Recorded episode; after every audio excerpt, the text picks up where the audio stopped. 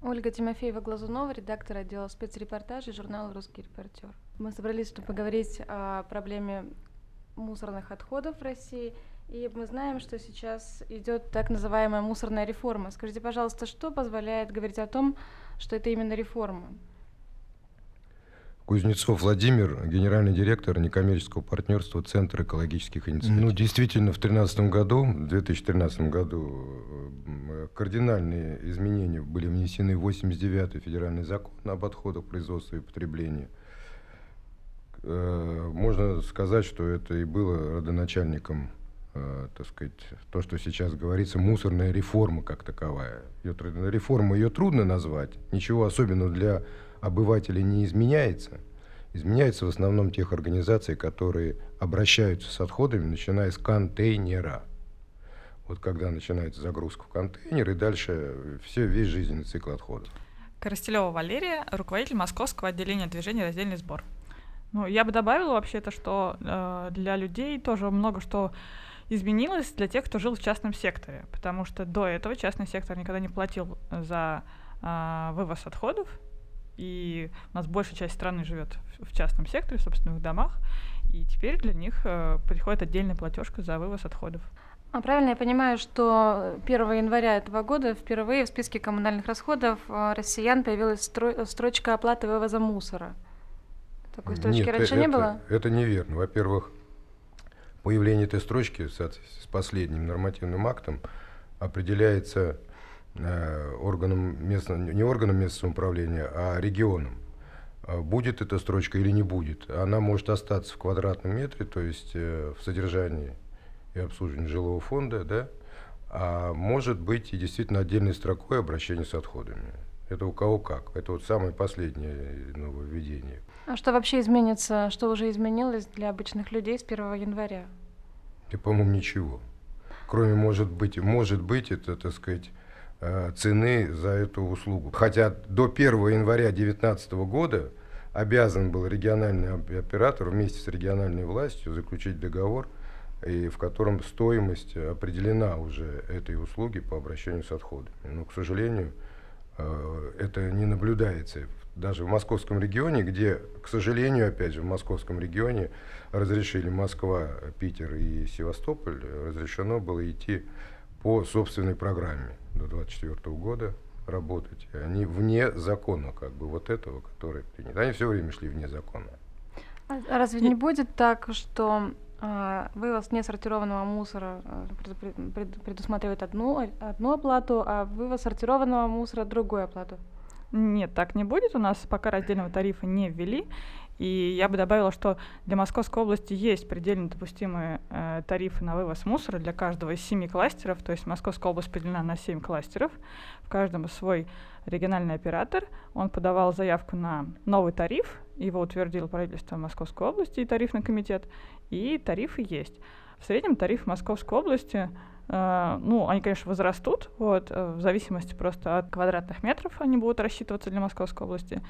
И э, в зависимости от э, каждого кластера эта цена будет составлять, ну там есть нормативы накопления для каждого, вот, и приблизительно мы считали, что э, если у вас квартира там 50 квадратных метров, э, то вы в месяц будете платить порядка 150, э, там 120, 160 рублей а, но получается, что, получается, что государство оно не стимулирует раздельный сбор пока что? Нет, э, полностью реформа пока вообще не про раздельный сбор совсем. То есть реги- региональные операторы, которые сейчас пришли э, на работу в каждый субъект федерации, кроме вот трех вышеперечисленных, они получают оплату за свою деятельность за вывоз смешанных отходов. Э, и им выгодно, чем больше смешанных вывозишь, тем больше денег получаешь. А никак не наоборот, то есть э, если бы им было выгодно, им поставили бы оплату за вывоз раздельно собранных, чем больше они отправили на переработку, тем они больше получили денег. И если они, например, какие-то э, нормативы вы, перевыполнили даже, они получили бы, например, какие-то премии, то тогда бы, конечно, раздельный сбор бы внедрялся повсеместно. Но, к сожалению, вот пока такого не принято, и мы, мы боремся с этим. Тогда непонятно, почему это называется реформой. Вот неделю назад а, появилась еще одна госкорпорация «Росмусор». Скажите, пожалуйста, а это зачем? Для того, чтобы все-таки как-то реформу обозначить. Как обычно у нас реформа э, идет не э, в прикладной сфере, там, где действительно мусор находится, а там, где управление отходами, так называемое, управление отходами, то есть там, где ими легко управлять. Знаете, у нас почему-то вообще в государстве, так сказать, с самого верха до, до низу практически вот это вот понятие ручное управление в том числе, да, оно превалирует. Также и здесь. Ну, а на ручное управление, естественно, нужны руки. Руки, головы, которые надо финансировать. Поэтому на это, э, в основные деньги идут на это. Вот на это управление отходами. Я бы добавила, что мусорная реформа заключается в том, что меняется принцип подхода к учету отходов, э, к стратегическому планированию. Например, раньше не было территориальной схемы по обращению с отходами. Это документ, который устанавливает Э, долгосрочную стратегию, приблизительно 15-20 лет, на, для субъекта федерации, то есть Московской области, разработали, например, и приняли стратегию на обращение с отходами на 15 лет. И согласно нему идет развитие. Дальше э, вот эти региональные операторы тоже, это новый э, а, субъект деятельности по обращению с отходами. Э, если раньше за вывоз мусора, ну, по сути, никто не отвечал. То есть, если ты хочешь увозить его, ну, куда надо, да, ты просто нанимаешь машину, и оно едет. Да? То есть можно было нанимать нелегалов, которые везли подешевле в лес, поэтому, собственно, были свалки нелегальные, ну и, собственно, до сих пор есть. А, можно было платить официальному оператору а, и возить на полигон. Ну, то есть и какого-то единого учета, например, для региона, сколько образуется отходов, не было. Можно было только предположить по а, эмпирическим нормативом накопления, что ну, где-то у нас в Московской области, например, организ... там образуется столько отходов. Вот. Ну и другие какие-то моменты, например, что это передали а, в оплату в ЖКХ услугу, а, или что Министерство природопользования поручили разрабатывать, э, да, то есть а, какому-то одному министерству. А вот я хотела Владимир Сергеевич узнать, а вам как-то помогает в вашей работе появление этого регионального оператора? Да, вы знаете, поскольку я уже человек взрослый, э, так сказать, и прошел, и видел все, и все эти программы, прожекты, все эти до 2020 года, до 30 года, каких только не было, и все стратегии комплексные, чего только мы не разрабатывали. Мне абсолютно ничего не изменилось, ничего не изменится. И на самом деле, когда мне говорят столько нововведений, да ерунда, раньше были промотходы, было Катехпром, как единый региональный оператор. И все это было, и все это работало совершенно спокойно. У них были свои полигоны. И, кстати, замечательная была структура, то, что промотходы были отделены от экотехпрома как такового. Экотехпром занимался только бытовыми отходами, а промотходы занимались промышленными. И мы знали, какие предприятия есть, что на них делается, какие виды принимают, а, куда везут так называемые брызги шампанского, это совсем уже жидкие отходы. И был план, план был через госплан у каждого кафе, сколько он должен был сдать этих жидких отходов, твердых отходов, мягких отходов и так далее. Сейчас даже такого нет и даже не предвидится такого. Поэтому говорить о том, что сейчас какая-то реформа, да и она несравнима совершенно с советским временем. Это я могу сказать, поскольку я занимался этим с 70-х годов, если так можно, видел, по Мне кажется, будет интересно, если каждый из вас сейчас расскажет о своем опыте. Владимир Сергеевич э, создал свой центр экологических инициатив еще в 90-х годах, если я правильно понимаю. А Валерия совсем недавно, да? Я уже 7 лет занимаюсь. Проект. 7 лет занимаюсь проблемой отходов. И это очень интересно, потому что это разные поколения, и в то же время одна плоскость, в которой вы работаете. Государство мешает или помогает вам, но все равно вы действуете независимо от того, что происходит в стране. Владимир Сергеевич, расскажите, пожалуйста, как вы занялись отходами? Да как, мы уже говорили об этом, неоднократно писалось. 92-91 год, Павловская реформа. Утром проснулась семья, так сказать, двое детей, у обоих по два высших образования. А есть нечего так будем говорить. Вот и все, пошли посмотрели, что творится, где можно заработать, около метро Новокузнецкой. Кругом горит картон, валяются пластиковые и металлические эти банки. И стали собирать их. Вот и все. Вот и начался. Это 92 год. Как индивидуальный предприниматель я с этого времени, так сказать, занимаюсь этой сферой деятельности. Потом были и вокзалы, и метрополитены, все было. А потом все это отняли. И все пункты раздельного сбора отходов, которые существовали 20 лет, были разрушены в 2013 году, как только пришел региональный оператор Эколайн. Но это дело истории, я думаю, что это потом разберутся. Э, не об этом даже разговор. То есть это говорит о том, что региональному оператору совершенно не нужен раздельный сбор отходов. Это правильно, я вот коллегу хочу поддержать в этом отношении. И по двум причинам. Первая причина, потому что он отчитывается талонами и объемами, привозимыми на захоронение. К сожалению, другой формы у нас нет. Мы пытались сделать вычет ему, сделайте то, что он сдал как полезной фракции. Не хотят. Но опять же мы понимаем, почему не хотят. Все решается деньгами, этими вот денежными ресурсами. И это беда наша. Поэтому раздельного сбора я не буду говорить, с кем я разговаривал, но я могу разговаривать с очень ответственным лицом. Он сказал, нам не нужен раздельный сбор. Мы все привезем к себе, со все отчитаемся, все разберем, а раздельный сбор у источника нам не нужен.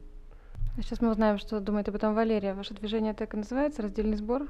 Да, наше движение так и называется, раздельный сбор. И что вы делаете? Как оно возникло? А, оно возникло благодаря жителям Петербурга, которые в 2011 году а, самоорганизовались и начали проводить акции. Каждую первую субботу месяца они договорились встречаться а, в разных районах Петербурга и принимать, ну, во-первых, сдавать свое вторсырье и принимать и других соседей. А, такая публичная акция проводится уже седьмой год. И э, с того момента я тоже начала как бы удаленно подключаться к движению, перенимать их опыт, э, делать свои проекты в Москве. И в 2014 году мы официально открыли отделение нашего движения в Москве. Uh, вот я как-то организатор этого движения в Москве, начиная с 2014 года, и до сих пор руковожу движением. Мы uh, занимаемся, ну как мы как общественная организация занимаемся uh, очень многими направлениями, которым не занимается ну, никто, да, вот с точки зрения как государства, да, системно. Это общественный контроль, то есть пунктов приема и контейнеров, которые вы где-либо встречаете, да, э, очень часто у нас э, делается либо все для галочки, либо для пиара, э, либо наоборот делается хорошо, да, и вот мы выясняем, например, куда это отправляется, правда ли это контейнер рабочий или нет, э, рассказываем людям и говорим, что вот этим, да, надо пользоваться, поддерживать предпринимателей, которые это все делают, или организации, а, а вот это вот для пиара, например, да, и здесь нужно повлиять на то, чтобы изменить и убрать эти контейнеры профанацию. Конечно, мы занимаемся экологическим просвещением, потому что самый главный наш лозунг — это спрос рождает предложение. То есть, когда чем больше населения будет спрашивать э, со всех, с бизнеса, с власти, с, со СМИ, с общественных организаций да, и самих себя раздельный сбор, да, то есть и безопасное обращение с отходами, циклическую экономику, э, принципы ресурсосбережения, тем быстрее это будет все появляться в обществе. А, я думаю, что ситуация дальше будет развиваться. Вот как? Э, представьте себе, мы будем сейчас внедрять раздельный сбор. Вот даже на первом участочке. Почему нас задушили? Да потому что мы сразу на 50% уменьшали объем отходов. Они страшно испугались этого, потому что мы как раз хотели в преддверии всех этих законов показать, что э, и в преддверии тех программ, которые они наметили. 10 мусоросжигательных заводов, поскольку 10 миллионов собираем, каждый завод по миллиону, и все, проблема решаемся. Я им завтра говорю, завтра у вас внедрится раздельный сбор, у вас на 50% везде уменьшится. Представьте себе ситуацию. А вы идете еще к тому, что, ну там на 30% через 10 лет, там неважно как. Ну вот на 50%. Куда вы 5 заводов денете, ну которых не будет? И все, и разговор заканчивается сразу. Скажите, как реформа повлияет на работу экологических организаций? Больше работы прибавится нам. Ну, уже прибавилось, то есть начиная еще там с э, начала реформы 2013 года, там э, много приходится анализировать документации, которые, ну вот, э, новый, да, практика применения нового законодатель, законодательства, и сейчас уже, когда это массово вошло в жизнь людей с 1 января, у нас просто туча вопросов по поводу тарифов в Московской области, по поводу частного сектора, который не платил за отходы, и вот это все нужно обрабатывать, нужно сводить, нужно собирать эту информацию, э, отвечать людям, ну, какие-то делать кейсы рабочие, так что, ну и вообще, как бы проблема отходов вот везде, и уже даже здесь мы сидим в студии Благосферы, да, э, везде такая острая, поэтому, конечно, вопросов очень много. Скажите, насколько это выгодно перерабатывать отходы? Можно просто захоронять все на полигоне, все, что расходуют люди, но можно чуть ли не сто процентов перерабатывать с пользой. Да, конечно, захоронять правильно? Э, выгоднее. Поэтому и захоранивалось все время. Только поэтому. Потому что у нас земля дармовая, вози и вози. Все и возили. Потому что нет никакого смысла э, с этим заниматься. Вы понимаете, что такое перерабатывать? Это надо землю, это надо мощности, это надо производство, это надо рабочую силу, это надо нормативное э, менять, э, так сказать, базу. базу. Ну о чем вы говорите? Это, это плохо, это А мороки-то сколько? А прокуратура? А надзорные органы? Кому это надо? Отвез, захоронил и забыл. Как вы мусорное ведро выкинули в контейнер и забыли. Все. Понимаете? Вы тоже, каждый из нас поступает вот так. Я пришел в общественную палату, у нас как раз идут дебаты по раздельному сбору. Сфотографировал их помойку. Одни полезные фракции, э, все лежит в контейнерах. Ну о чем мы говорим? Сколько полезных фракций в общем мусоре, который захороняется на полигонах? До 80% ну, можно переработать Да, надо сейчас. просто да, понять э, глубину, так сказать, вот эту. Но на самом деле, по нашему, опять же, опыту, переработать можно практически все, но там 3-5% тяжело перерабатываемые. Это сложнокомпонентные фракции. Которые... Что там полезного? Что перерабатывается, что можно из этого получить? Ну, что, о чем вы говорите? Ведь это же все были когда-то полезные вещи, которые можно опять в, в основном получить. И та же, так сказать, целлюлоза, это бумага, там все прочее, все продукты, которые из этого делаются, это же не та продукция. Эм, алюминий это очень легко опять возвращается туда же, так сказать, тоже проблем никаких. Пластики, все виды, они вторично очень легко опять производятся в какую-то, так сказать, продукцию или как наполнитель в основном идет. Просто великолепный наполнитель. Вот, и это все практически... Алюминий, бумага, пластик, еще стекло, металл. Стекло сейчас самая тяжелая позиция. И вот самое востребованное сейчас, это говорит о том, что народ нищает. Если народ пытается сдать баночки из э, детского питания, трехлитровые банки, бутылки, пытается сдать. Но это сдать невозможно, потому что стекло это самая трудная позиция. Оно требует, чтобы бункер был, а бункер должен быть 3 тонны, для этого надо его бить, а бить его нельзя около жилого дома, поскольку шум и так далее, и так далее. Поэтому стеклом никто не занимается. Самая сложная позиция. Я бы э, сказала, что не народ нищает, а, по крайней мере, в нашем мегаполисе... А власть богатеет. Нет, в нашем мегаполисе экологическая культура э, растет. Вот, это подтверждает и наши опросы, и количество собираемых на наших на акции.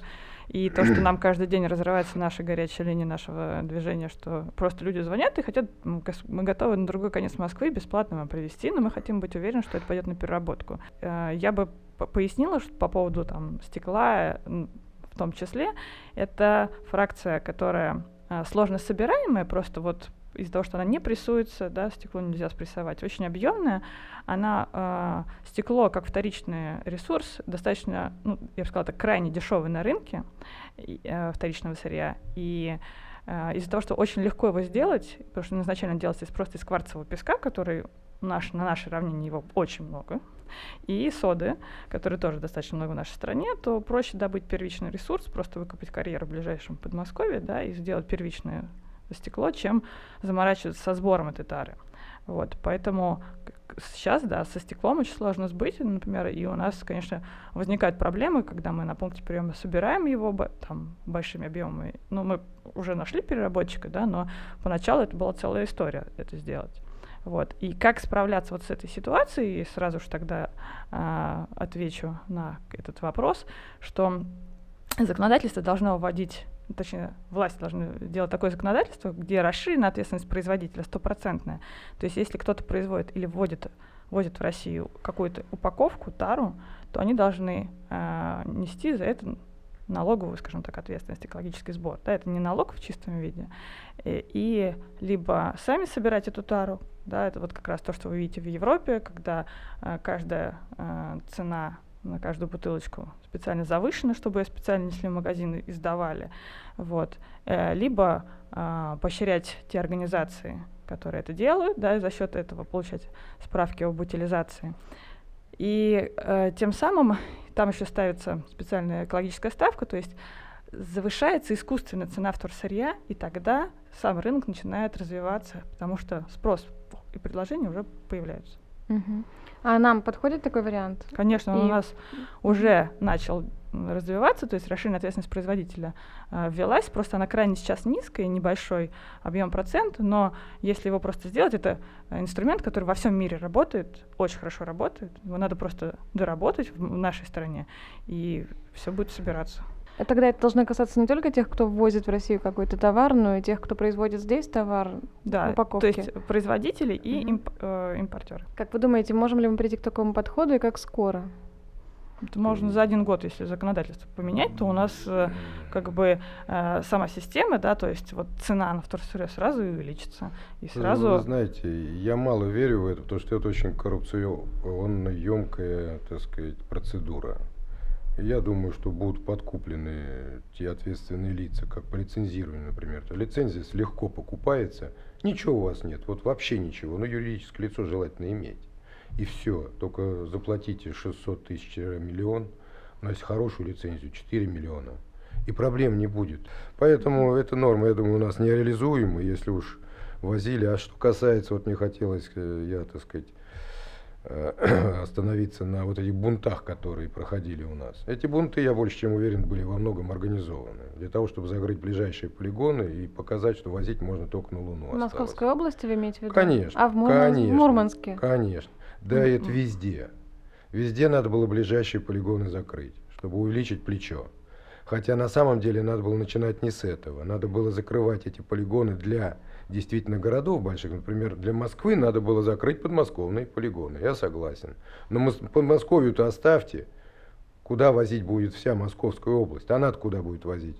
Тоже на Луну, что ли? У них свои полигоны, своя земля, у них это реально. Только сделайте нормальные так сказать, в регионы у себя и те же самые, как вы говорите, кластеры там по переработке и все прочее. И это вполне реально. Нет, закрыли и подмосковные полигоны почти все. Из нашего с вами разговора получается, что никакой реформы нет, а, что все что-то разваливается, ничего не Я считаю, реформа не согласна. на бумаге. Нет, я с этим не согласна. Я считаю, что реформа на бумаге. Потому что если, ну, то есть не начинать вообще реформы и не поднимать эти вопросы... Нет, это другой вопрос.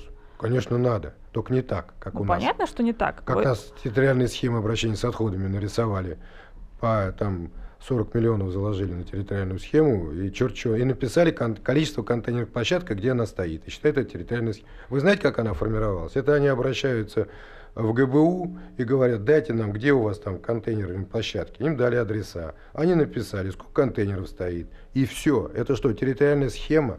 Я все территориальные схемы ну, Москвы и Московской области цирк. Читала и писала на них обзоры. Э, я к тому, что реформа есть, то есть реформа в том, что изменилась одна система на другую, да, потом она постепенно с 2013 года пошла. Качество реформы, конечно, оставляет желать лучшего. Мы каждый год ко, всем поправкам, которые вносятся, пишем рекомендации, плюс выносим свои какие-то законодательные инициативы, которые вообще еще как бы не обсуждаются, да, или игнорируются полностью.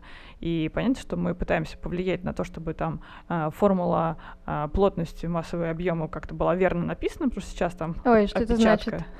Ну, там неправильно написано, как э, высчитывать э, массу отходов, которые образуются через э, значение плотности и объема. Вот. Ну, то есть э, там такие есть э, ляпы даже вот, в некоторых постановлениях, ну, каких-то, да, там, нормативных актах.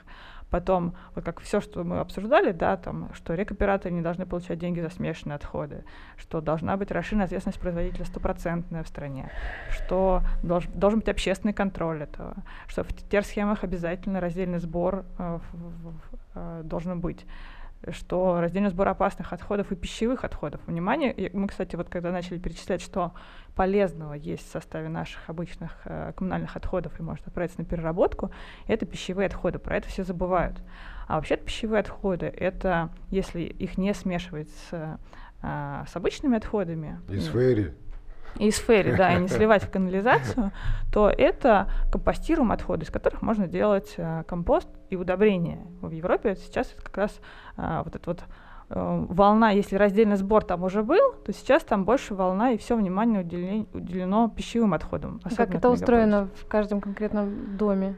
А, Ну, если это квартире. многоквартирный дом, Да. ну, если это квартира, то просто представьте, что у вас под раковиной стоит эм, два ведра или три ведра, ну, в зависимости эм, от системы обращения с отходами. Ну, то есть один для пищевых отходов, там пакетик, компостируемый специальный пакетик из крахмала, в который складываете все пищевое, что можно закомпостировать. Ну, чтобы вы у себя на даче в компостную кучу, грубо говоря, отнесли бы, да.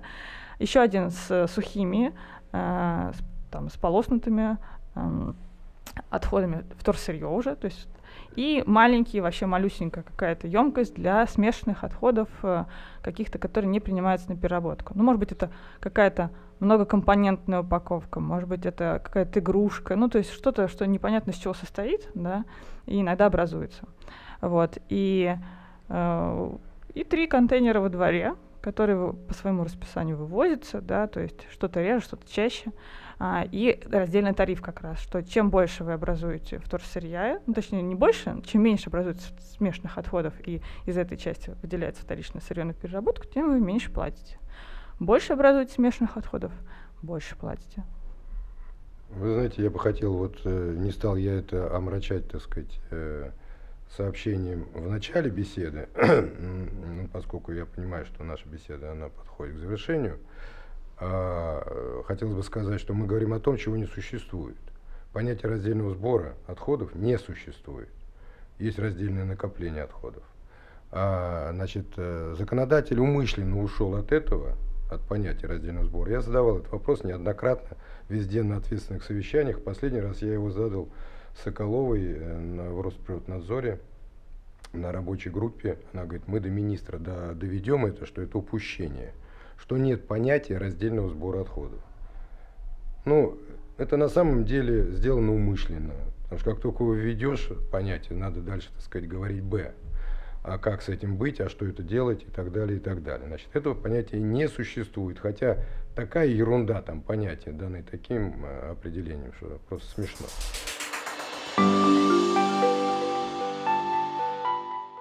Последний вопрос короткий, но емкий к каждому из вас. Скажите, пожалуйста, если бы реформа зависела от вас, что бы вы сделали? Ну, Какие первое, шаги? я бы структуру власти в государстве изменил. Без этого говорить вообще об этом, это латание дыр. Вот то, что мы сейчас говорим, это серьезный системный вопрос. И мы натыкаемся на систему власти, которая у нас неправильная. Это раз. А Второе, это безусловно обязательно должен быть рынок, хотя бы элементы рыночных отношений, которые родят и малый бизнес, и все прочее. Хотя бы элементы кое-где. Вот. э, Ну и третий, конечно, вопрос собственности. У нас ничего не пойдет, если у нас эту собственность будут отнимать, так сказать, вот таким варварским юзуитским способом, как у меня отняли контейнерные площадки. Причем даже те пункты, которые у нас были электрифицированы, только что заключили договор с энергосбытом, 150 метров кабеля э, проложили, специально к нам все сделали. Все варварски было разрушено. Вот и все. Пока вот это будет существовать, вот это, ничего у нас не изменится. Валерия, если бы вся власть была в ваших руках, что бы вы сделали с реформой?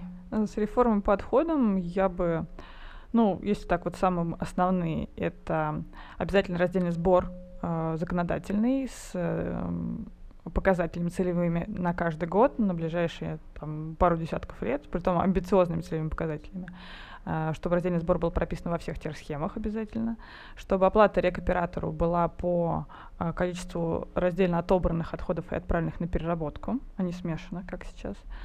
А, чтобы была стопроцентная расширен- расширенная ответственность производителя и импортера упаковки и тары в России, вот, ну и вообще товаров, которые образуются потом в мусоре, А, чтобы повысили ставки экологического сбора для этих э, производителей и импортеров, и э, чтобы была программа экологического просвещения населения, не только детей, ну то есть и детей в том числе в школах и садах, и чтобы социальная политика вот именно просвещения да, была массовая в государстве по ресурсосбережению, в том числе обращению с отходами, и, конечно, поддержка, наверное, экологических организаций в том числе. Сегодня мы беседовали в студии Благосферы о раздельном сборе, о мусорной реформе с руководителем Центра экологических инициатив Владимиром Кузнецовым и лидером движения «Раздельный сбор» Валерией Коростелевой.